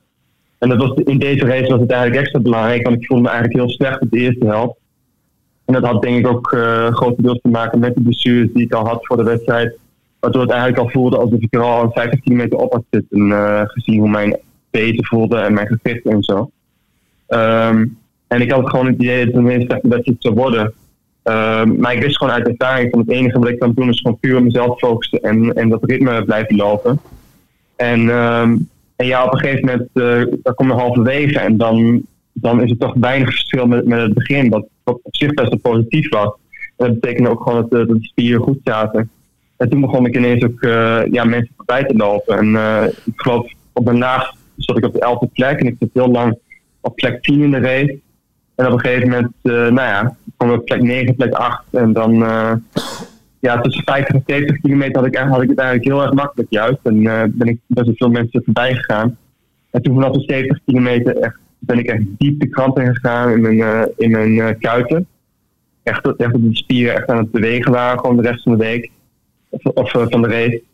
Uh, maar toen wist ik ook juist van uh, het enige wat ik kan doen is gewoon echt puur op mijn ritme blijven focussen en mijn eigen tempo blijven lopen. En dat is juist ook waarom ik zoveel mensen voorbij kan. Want veel mensen zijn gewoon te hard van start gegaan. En het parcours was ook lang niet zo makkelijk als dat het leek. Want het was uh, 3,5 kilometer heen, 3,5 kilometer terug ongeveer. maar het parcours was niet perfect vlak. op sommige plekken helde het af naar, naar, de, naar de zijkant en zo. we hadden twee keerpunten van 180 graden. En hadden het toch best veel lopers hadden best wel veel moeite mee. En het was, het was niet, niet heel cool en het, uh, het, was een, het was een hele hoge luchtvochtigheid. Uh, en ik ging daar gewoon goed mee om en, en sommige andere lopers niet. En, en ja, na de hand zeiden wat mensen van mijn support ook van ja, misschien is het wel je redding geweest dat je je niet zo goed voelde de eerste helft. Want daardoor heb je je gewoon wel ingehouden en heb je gewoon je eigen race gelopen. Want anders was je ongetwijfeld met die kop meegegaan. En ja, goed, het was misschien ook wel gebeurd. Want als je kijkt naar mijn, uh, naar mijn, al mijn vorige races, dan ben ik het nog wel van om redelijk hard van stad te gaan. Uh, maar nu ben ik gewoon echt uh, heel erg bij mijn eigen plan gebleven. En dat is ook gewoon de enige reden dat ik dat podium heb kunnen lopen. Ja, want, want Pietje, je zegt ook inderdaad redelijk hard van start gaan. Ik had even gekeken. Ehm, is, is het in 100 kilometer niet zo als met een marathon? wordt heel vaak over een negatieve split gesproken. Ik zag met de tussentijden bij deze 100 kilometer dat dat absoluut niet het geval was. Is dat, uh, is dat zo bij een 100 kilometer? Of zou je in je ideale race toch wel het tweede deel sneller willen lopen dan je eerste deel? Um, nee, ja, ja ik denk, denk dat je zegt dat het niet, zo, uh, niet zo erg verschilt van marathon. Um, dus een negatieve split, uh, theoretisch gezien zou het denk ik best wel een goed idee kunnen zijn. in de praktijk is dat best wel lastig. Um, maar ja, goed, gewoon focussen op een vlakke race is, is denk ik altijd het beste. En ik denk bij deze race, wat ik al zei, van eh, veel mensen die toch het parcours hadden onderschat. En dan was dus, uh, nou ja, Guillaume wel de, de Fransman, die gewoon heel erg hard van start ging en ver, ver onder wereldrecordtempo zat op de eerste helft. En er zijn toch best wel veel mensen, met name uh, Japanners en Zuid-Afrikanen, die, die meegingen. En, en toen ik voelde gewoon van, oké, dit, dit gaat niet te soepel met mijn, met mijn lichaam uh, ben ik, heb ik me gewoon laten afzakken en heb ik gewoon mijn eigen race gelopen. En, uh, en daardoor was mijn race was niet perfect vlak, maar het was wel een stuk vlakker dan de meeste mensen. En daar heb ik gewoon van geprofiteerd. Ja, precies. En je, je geeft zelf al, jij bent natuurlijk een van de jongsten in het deelnemersveld. Ik zag dat de nummers 1 en 2 ook onder de 30 jaar was. Is dat, is dat een trend in het ultralopen? Dat er meer jongeren uh, zich op deze afstanden gaan begeven? Waar je normaal gesproken eerder misschien wel de eind 30ers, 40-plussers deze afstanden ziet doen? Ja, absoluut. Uh, en ik denk dat het ook met name is omdat uh, gewoon de sport heel erg hard is gegroeid over de, over de afgelopen 20 jaar. Zowel de ultra de weg als, de, als het traillopen. en daardoor wordt het ook gewoon steeds aantrekkelijker voor, voor meer mensen. Je ziet ook meer Afrikaanse lopers, Kenianen en zo, die toch wel te zien zijn op de trail lopen. Omdat er ook gewoon veel prijsgeld te vallen is. En ik denk dat het hetzelfde is met, met jonge getalenteerde atleten. Dat ultra niet, niet meer iets is wat je puur doet omdat je geen talent hebt op het andere afstanden, maar gewoon omdat uh, gewoon voor de ultra zelf. Omdat het ook, uh, ook iets groots is, uh, denk ik tegenwoordig. En inderdaad, de, nummer 2, uh, ikzelf, en de nummer 5, dus die Fransman, kwamen allemaal uit 1997. Dus ja, we zijn vrij jong voor ultralopers. Zie je jezelf in de toekomst nog langere afstanden doen? Ik, uh, afgelopen weekend was bijvoorbeeld de Ultra Trail de Mont Blanc, zeg maar. Het Summum Trail. Is dat uh, iets wat je in je ja. achterhoofd heeft, hebt? Of een 24 uur Ja, absoluut. Uh, absoluut. Maar met name inderdaad op, op de trail is dat. Um, kijk, op, op, op de weg vind ik toch de 100 kilometer wel een beetje de ultieme ultra afstand. Um, maar ja, ik, ik denk ja, ik heb voor mij ook een beetje de, af, uh, de afweging gemaakt. Van ik dat, dat laatste denk van oké, wat ga ik doen komend jaar? Nou ja, misschien wel veel, omdat er toch wel wat meer geld uh, pakken valt en er toch uh, wat meer aandacht voor. Maar goed, toen, toen liep ik dit WK en toen ging het gewoon goed. En dan, dan weet je gewoon, gewoon, ik zit gewoon bij de absolute wereldtop. En ik wil nu gewoon kijken van, ja, hoe erg kan ik nog verbeteren op, op, de, op de weg? Want ik denk dat, je, dat het op de ultra een stuk makkelijker is om van de weg naar de trail te gaan. En gewoon um, ja, van als ze hele snelle lopen op de weg en een snelle trail lopen, wordt het dan andersom. Ja, ja precies. Hey, um, wanneer start je weer met een grote week, uh, Piet, tot slot? Want uh, je zei, ik ga er de tijd voor nemen. Wanneer verwacht je weer uh, nou, gewoon een goede, een mooie trainingsweek te maken? Um, ja, hopelijk volgende week. Ik denk, ik Ah. denk deze week nog wel even wat, uh, ja, wat, tijd heb om, om die kuiten te herstellen. Maar goed, het hangt er een beetje vanaf van... Uh, ja, ik had begin augustus een kleine stressfractuur. Dat is geleidelijk aan. Het wel beter geworden, ook na mijn tweede periode. Alleen, uh, ja, de Achillespezen zijn gewoon nog best wel pijnlijk. En uh, ja, misschien is wat meer tijd nodig. Maar uh, ik hoop dat het volgende week beter gaat. Ja, mooi, mooi, mooi. Oké. Okay. Pak je, pak je tijd ervoor, zou, zouden wij zeggen. En uh, ja, mooi om met je kennis te maken, Piet. En, uh, en ook wel eigenlijk met deze ja, fascinerende, fascinerende afstand en uh, discipline. Absoluut. En we gaan, je, we gaan je volgen. Ik heb net eerlijk toegegeven dat je nog niet op mijn radar stond, maar vanaf nu zeker wel. Oké. Okay. Ja, ik denk dat dat met meer mensen het geval is. Uh, dus uh, ik hoop dat, uh, dat, het, dat die aandacht is groter wordt. En, ik ben in ieder geval blij dat, dat je mij hebt uitgenodigd voor, voor dit interview. En ja, ik vond het leuk. Yes, we blijven je volgen, man. Ja. Oké, okay, later. Jo. Hoi, hoi, hoi, hoi. Ciao. Hoi. Ja, Piet, op water en wijngums. Door Turijn, langs de waterkraantjes in het centrum. Nou, één ding weet je dan zeker, dat er nog wel een beetje ruimte in zit. Nee, maar, nee, maar kijk, dit is één ding. Dit is natuurlijk ook gewoon... Uh, uh, ik doe dit ook wel eens bewust. Ja, kijk, dan ga ik niet zo ver als Piet gaat, daar in, de, in Turijn. Alleen, uh, kijk, je hebt, je, hebt, je hebt natuurlijk een soort van twee keuzes. Of, of je traint tijdens zo'n duurloop ook echt je maag en, en je lichaam om om te gaan met, de, met zeg maar het, het innemen van grote hoeveelheden jelletjes, moorten, um, echt, echt zeg maar hoog in de koolhydraten. Of je, of je kiest een beetje voor de andere kant en je kiest er een beetje voor om je lichaam nou, alleen wat water uh, te geven. En dan, dan trek je je lichaam een beetje leeg. En dan moet dat lichaam het op de vetten gaan doen. En, uh, en overal uh, gaan kijken waar er nog iets van glycogeen uh, voorraad is, weet je wel. Dus, dus en, en kijk, het is natuurlijk wel zo. Ik snap dat jij heel graag hele dure jelletjes wil verkopen. maar maar, maar je, je, kan natuurlijk zeker bij trainingen kan je prima uh, gewoon uit, uit een wijngum wat, uh, wat suikertjes halen. Nee, maar, maar, maar dat, dat, dat kan ook. Ja. Zeker, zeker. Maar ik bedoel meer van...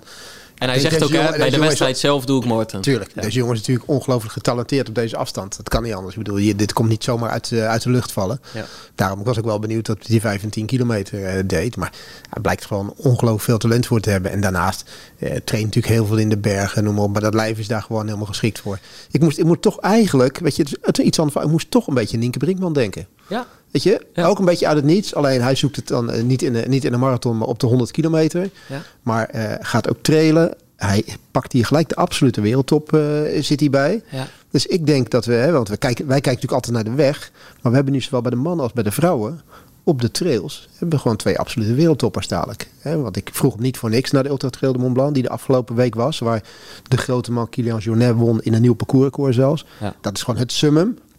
Ja, daar zie ik een jongen als deze, deze jongens zie ik daar gaan lopen. En er komt dus een hele nieuwe generatie schijnbaar aan. dat jonge jongens die gewoon met een veel hogere basissnelheid dadelijk gewoon afstanden van 100 mijl gaan lopen en alles. En het, ja, het zijn voor ons echt eh, extreme afstanden, maar het wordt er steeds populairder. Je ziet dat de trails worden steeds populairder. Er zijn die trail die bijvoorbeeld de Nienke in, in Spanje weer had gelopen. Ja, daar is gewoon niet eens zeg maar, toegangsbewijs voor te krijgen. Dat is gewoon heel, heel moeilijk om daartussen te komen. Dus Ja, en- de populariteit van die sport groeit. Hij geeft al aan, er valt ook veel meer te verdienen in, eh, in het verhaal. Dus daar wordt gewoon serieus, eh, als professionele carrière, wordt er naar gekeken. Ja, en iedereen die toen even bij die Zegama Trail van Nienke heeft ingeschakeld naar die livestream.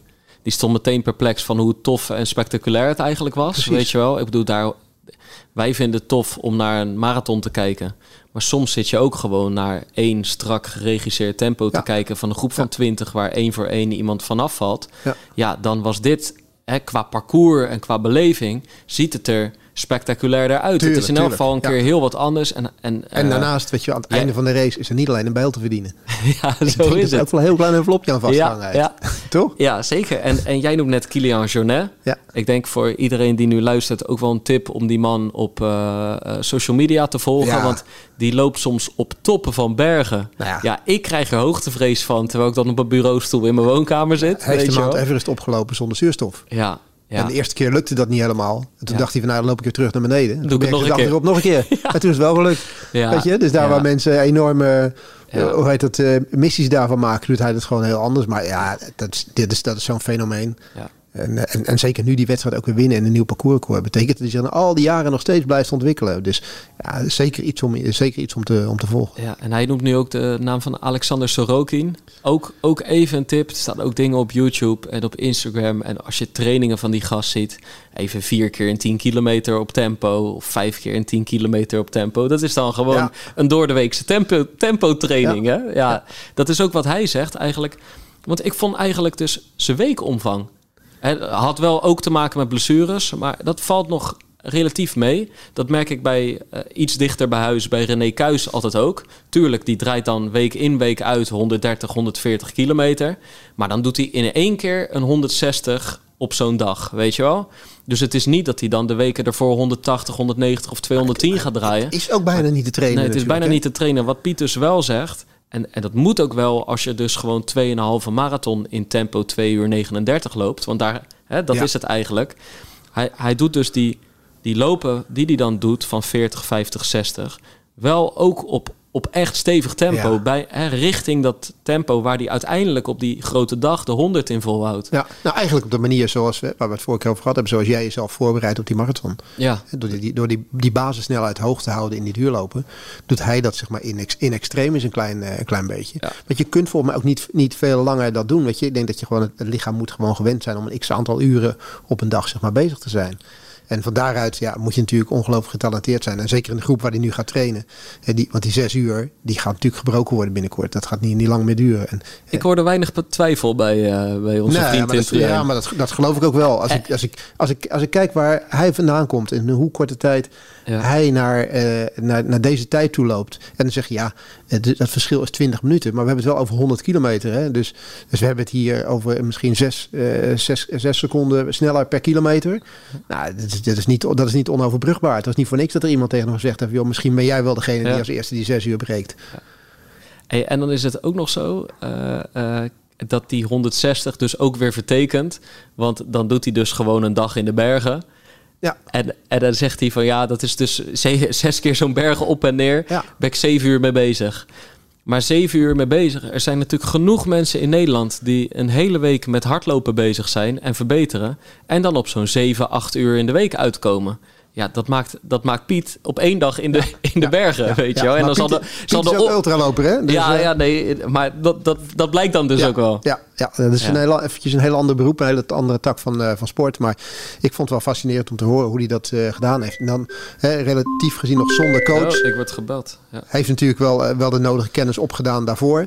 Ja. Maar nu in een wat eh, ja, gewoon professionele team eigenlijk eh, aangesloten. Ja. Ik, eh, ik ben benieuwd wat, eh, wat de gevolgen zijn. ja, zeker, zeker. Maar ehm, ja, waanzinnig. In Ja, elk toch? geval, ik vind het gewoon... Ja, ik, Ik, ik merk, eh, kijk, hij, hij heeft volgens mij echt die overstap gemaakt om gewoon voor het prestatieve. Hij wilde eigenlijk naar de wereldtop. Dat, zo zo Nou, klonk dat, het. Dat van begin af aan zei hij, ik wil ergens ja, aansluiting ja, vinden. precies. En, en, maar, en, en, eh, eh, maar ik ben, meer, ik ben nog meer dan dat eigenlijk gewoon gefascineerd in gewoon... Ja, wat maak je allemaal mee, weet je wel? Het, het moet gewoon, maar hij, wat hij wel zei, gewoon over die meditatieve status waar je Dat is het ook. op een gegeven moment in terechtkomt. En d- dat is wel herkenbaar, denk ik, ook uit eh, lange duurlopen voor mensen. Of, of een goede halve marathon die je bij wijze van Ja. spreken loopt. Dat je ook kilometer 13 tot en met 16 bijna niet meer kan herinneren. Eh, ja, dat heb je wel eens. En daar wil je komen Ja. in de flow, in de Maar zone. dan moeten veel je mensen ook... toch herkennen dat je Ja. soms wel eens zo'n lange duurloop hebt van twee of tweeënhalf uur. Dat je denkt van, oeh, als vandaag die marathon was geweest, had ik hem echt zo kunnen doorlopen. Dat je er zo lekker in zit, dat je ritme hebt, noem maar op. En ik denk dat hij dat, dat, in zo'n 100 kilometer, dat moet je te pakken hebben. Dat gevoel moet je hebben, dat je kunt blijven gaan. Dan ben je er eigenlijk niet meer mee bezig. Dit waren rondjes van 7,5 kilometer overigens, hè, die hij gelopen heeft in die 100 kilometer. Dus het, het, waren, geloof ik, het waren 13 rondjes uit mijn, eh, uit mijn hoofd en een klein aanlooprondje. Dus je moet dat maar, maar, je moet dat maar blijven doen. Hè? Want je weet op een gegeven moment donders goed hoe ver, nou ja, 7,5 kilometer, rondje Kralingse bos buitenom, zeg ik maar. Ja. En je weet precies hoe ver, hoe lang het nog is. Maar ja, hij komt inderdaad in een dusdanige meditatieve staat dat, eh, dat hij dat goed kan. En ja, dat hoort denk ik bij deze, bij deze afstand. En tegelijkertijd, hij gaat mensen inhalen. Nou, Ja, maar weet je wat me dan wel echt kut lijkt? En ook wel desastreus voor die zogenoemde meditatieve status? Dat is dat vermalendijde keerpunt.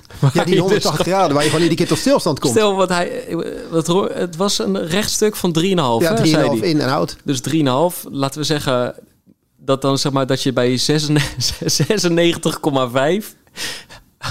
kilometer kom je dus een keerpunt tegen.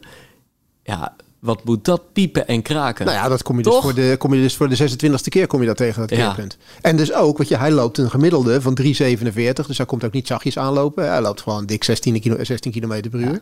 Dus het betekent gewoon echt dat je jezelf iedere keer weer in gang moet trekken. Ja, ik moet wel zeggen, ik vind het. Ik eh, vind bijna gewoon onvoorstelbare tempo's en maar het is- tijden. het is ik, kan, echt- ik, kan me er gewoon, eh, ik kan me er echt weinig bij voorstellen dat je na een marathon van 2 uur 40, dat je dat nog anderhalf keer kan. Maar het is gewoon dat echt is iets wat, Aan echt. het, wat aan het veranderen is. Weet je, vroeger was de 100 kilometer van Winschoten, want die bestaat al een eeuw. Ik weet wel, in de jaren 80 dat ik zelf liep toen, was de 100 Jaren kilometer 80 is geen eeuw, hè? Nee, nou ja, dat is een vorige, was in de vorige eeuw. Nee, maar ik bedoel, Ja. het wordt al, heel, nee, we hebben het over eh, 40, ja, dus misschien al veel langer geleden. In de jaren 70 zal die al gelopen worden of wat dan ook. Maar het bestaat natuurlijk al, al mega lang. Ja. En toen, eh, ja, toen wa- waren dit soort, dit soort afstanden, had je toch zoiets van, ja, toch een beetje speciale mensen, zeg maar. En ik, ik weet, ik heb ooit wel eens een keer... eh, Vind ik nog steeds begin wel. jaren 90. ah ja, weet je, maar begin jaren 90.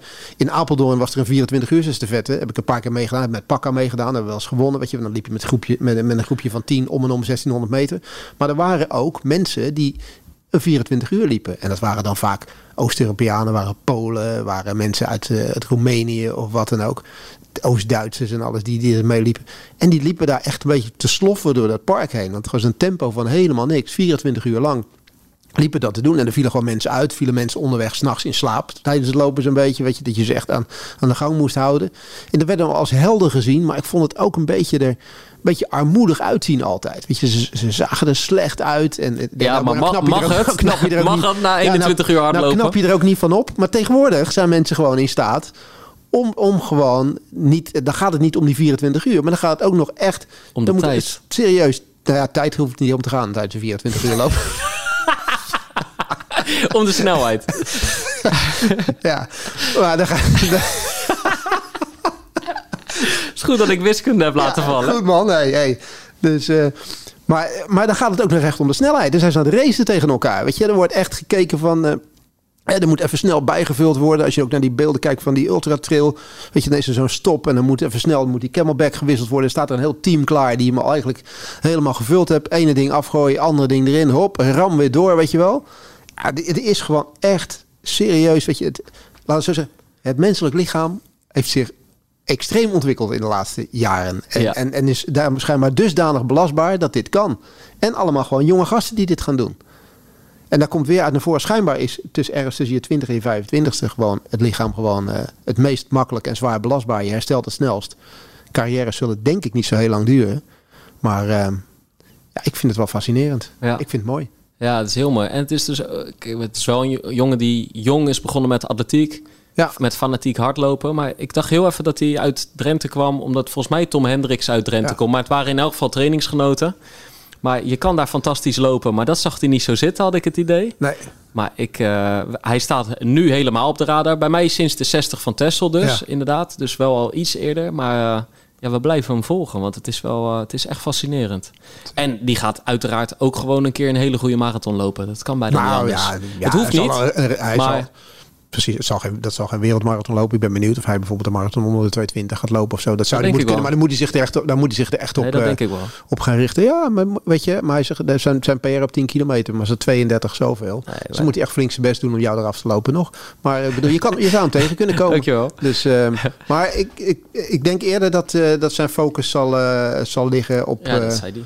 Op die wat langere afstanden. En eh, daar, valt het, eh, daar valt ook het geld te halen, zei hij. Dus eh, hij kijkt er ook op een professionele manier naar. Want het is allemaal leuk en aardig. Maar er moet ook, hè, buiten zijn studie zal er ook een beetje geld in het laadje moeten komen. Tuurlijk, tuurlijk. Eh, gelijk heeft hij. Ja, Kijk, zo stond ik er vrijdag ook in, hè? ja. Dus, Vier tientjes? vier tientjes. ja. Eén rondje was je er doorheen, hè? Ja, Want ik bedoel, die horeca wordt er ook niet één goedkoper rondje. Sambuca zo. Ik zal je vertellen, ik, ik, eh, het gaat echt heel snel. Ik was vorige week, maar dat was ik, was ik te laat bij, eh, bij Feyenoord Emmen. Ja, En eh, toen heb ik de tweede helft nog even meegepakt. En ik had, eh, ik, ik maar had te eh, laat ik- bij de Kuip ook bij de. Kuip was het Ja? te laat. Ja, ik had, ik had Was het fiets ik-? Nee, ik had het golftoernooi had ik gehad. En ik kwam pas om acht uur van de baan af. En Ja. Feyenoord speelde om acht uur.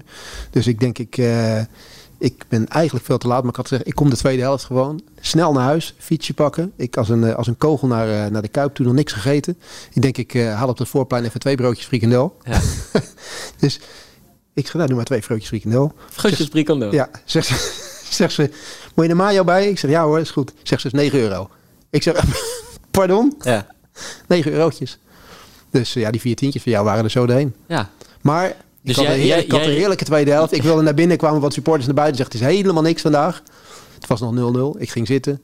Twee broodjes frikandel achter elkaar. 4-0 winnen. Kijk, maar je hebt, je hebt mensen... was je, geweldig. je hebt mensen eh, die... eh, Doen het op die- water en wijnkunst. Ja, sowieso. Ja, ja, jij op twee broodjes frikandel. Maar nou, je hebt mensen die rekenen de euro nog in guldens om.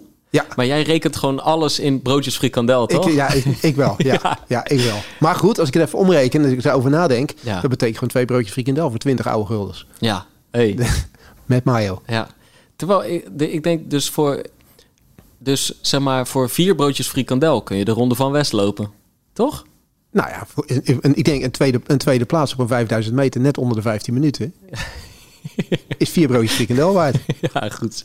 Toch? Goed, goed, goed. Maar we dwalen af volgens mij. Ja, we dwalen zeker. Maar goed, weet nee, je, maar soms- ik, je hebt het, je hebt er, want sowieso is dit al gewoon e- deze hele aflevering is één lange cliffhanger van inmiddels bijna 1 uur 17 naar gewoon het golftoernooi van jou. Want dat, dat was natuurlijk waar de afgelopen aflevering, als ik, me als ik het me goed herinner, lukraak mee eindigde. Ja. Was met gewoon Erik Brommert die zich spoedde naar, eh, De naar- kwalificatie. naar de kwalificatie. En, en kijk, de vraag die, nou ja, ja, ik wil niet overdrijven, maar zeker twintig Pacer-luisteraars hebben gevraagd, gesteld in de DM, is staat hij, staat hij in de finale? Ja, nou, dat stond hij. Want ik Oh, stond hij? gezien, dat stond hij.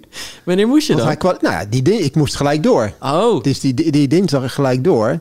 En ik, ik kwalificeerde mezelf als eerste voor de finale. Rondje 77, verbeterde mijn handicap. ja.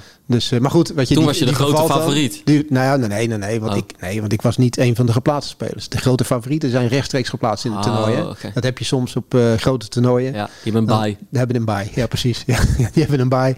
Die zitten er dan gelijk in. Ja, Die zitten er gelijk in. Maar ehm, ik heb inderdaad de zaterdag en de zondag, na de zaterdag en de zondag, dus eh, toen ik om acht uur van de baan kwam en mezelf nog snel vluchtte naar, spoeden naar de Kuip toe, stond ik op een gedeelde negentiende plaats. nou, Dus dat was, eh, vond, ik, vond ik niet verkeerd. Zeker niet gezien mijn, mijn handicap en datgene wat in, het, eh, wat in het veld was. Wat ik, eh, waar ik niet over gesproken had, is dat mijn rug toch weer een beetje had opgespeeld al Ja. de week van tevoren. ja. Waardoor je, als je op Strava kijkt, mijn kilometers niet al te hoog waren. Dat had een reden. Maar goed, daar wil ik weer niet te veel op ingaan, want dan krijgen we dat gezeur weer. Ja, En ik eigenlijk gespeeld heb onder de diclofenac. Wat echt een enorm paardenmiddel is en pijnstiller is. Waardoor je gewoon alles kunt doen wat je normaal ook kan doen. ja. Er is En dat één ging- stevige paardenmiddel en dat is ketamine. Dat zou kunnen. Maar ik weet niet of je daar beter van gaat golven. Die sla ik even over. Ja, precies. Nee, die sla ik even over. Dus ehm, ik dacht op zaterdag na, eh, na die twee rondjes, dacht ik van nou weet je, het lijf voelt best goed. En ik hoef hem niet meer in te nemen. Dus op zondagmorgen werd ik wakker en toen had ik er misschien toch nog wel even eentje moeten innemen. Dus mijn zondagrondje was iets minder. Maar uiteindelijk... Maar zeg, zeg jij hier nu gewoon... Uh, ik eindig, Erik ik eindig, Joost Luiten Brommert. Zeg jij hier nu dat je eigenlijk de finale van de, deze Golf Open hebt verloren op een diclofenac? Op, ja, op het niet innemen. Nou, ik heb hem niet verloren, zeg maar. Maar normaal gesproken, kijk, in, in golf winnen is altijd lastig. Maar je wil zo hoog mogelijk eindigen. Dus ik wilde wel van die negentiende plaats. Dat was de overal plaatsen. heb ik niet over de seniorenklasse waar ik natuurlijk in speel. Maar daar wil ik niet naar kijken. Ik wil gewoon met die jonge jongens, net als jij mee, wilde ik wel die top 15 in. En dat ging even op zondagmorgen niet meer. Dus het werd een gedeelde 33ste plaats uiteindelijk. Ja, en dat was een mindere. Dat was een mindere. Maar ik heb het er voor over gehad. Maar uh, ja, het, het, kostte wel een klein beetje het, uh, beetje het hardlopen. Ja. Moet het maar weer oppakken. Ja, ja. ik heb het idee dat, dat uh, ik heb natuurlijk de laatste jaren van de carrière van Sven Kramer gevolgd. Daarin was de rug een terugkerend thema. Ik, ik vrees dat dat ook een, af en toe een terugkerend thema in de podcast uh, gaat is zijn. Maar ik wil het er nou niet te vaak over hebben. Nee, nee ik gooi het toch gewoon heel af en toe even. Weet je, we gaan, we gaan bij dit, kijk, nou hebben we miljoenen luisteraars, dus dat betekent we, we gaan er niet heel veel verliezen, maar we verliezen wat mensen in de laatste vijf minuten. Ja, ja. Toch? Dat met, jij met golf bedoel je? Met golf. En zij natuurlijk totaal niet in geïnteresseerd zijn. Nee, nee, dat, uh, dat sowieso nee. niet. Maar ik snap dat je er even op terug wilde komen. Ja. Dat, er waren toch echt veel vragen over. Ja, nou ja, dat is, uh, dat is ook goed. Ik ben ook blij dat mensen meeleven. Ja. Absoluut. Hey, wij gaan uh, richting. Uh, jij gaat eigenlijk richting de marathon van Berlijn toewerken, alhoewel je daar niet zal starten. Maar je ik gaat zal, er wel naartoe. Ik zal er niet starten, ik ga er wel naartoe. Zeker. En ik ga toewerken Zeker. naar de CPC ja. in Den Haag, die op dezelfde zondag, ja. uh, eh, allebei op 25 sept september. Ondertussen is half Nederland, uh, nou, half marathon lopend Nederland bezig met de marathons van Eindhoven, de kustmarathon, de marathon van Amsterdam, waar ook. NK plaats gaat vinden. Zeker. Uh, ik zag dat uh, Abdi, Frank Futselaar, uh, Rut van der Meijden in New York gaan lopen. Dus we gaan een mooie, Precies. We gaan mooie marathons we mogen in het over hebben, toch? Ja, ja. Dat is, nee, kijk, kijk. Een tijdje mocht het niet over de marathon gaan.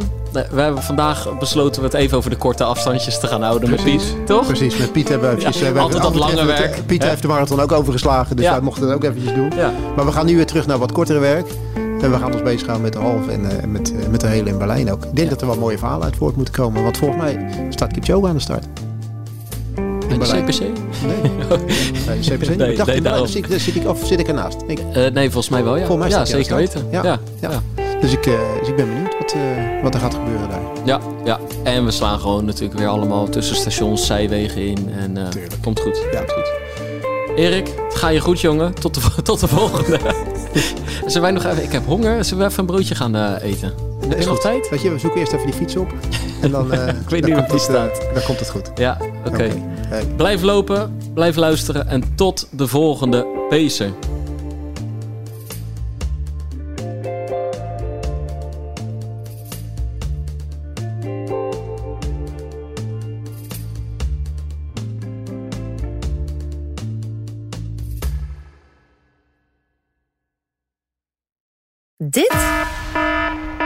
Is de gevreesde zoemer die na 60 seconden pitchen afgaat. Lukt het startende ondernemers om binnen deze tijd hun businessidee uit te leggen aan een vakkundige jury? Welkom op de stip. Ben je er klaar voor om jouw pitch te gaan geven? As ready as can be, ja.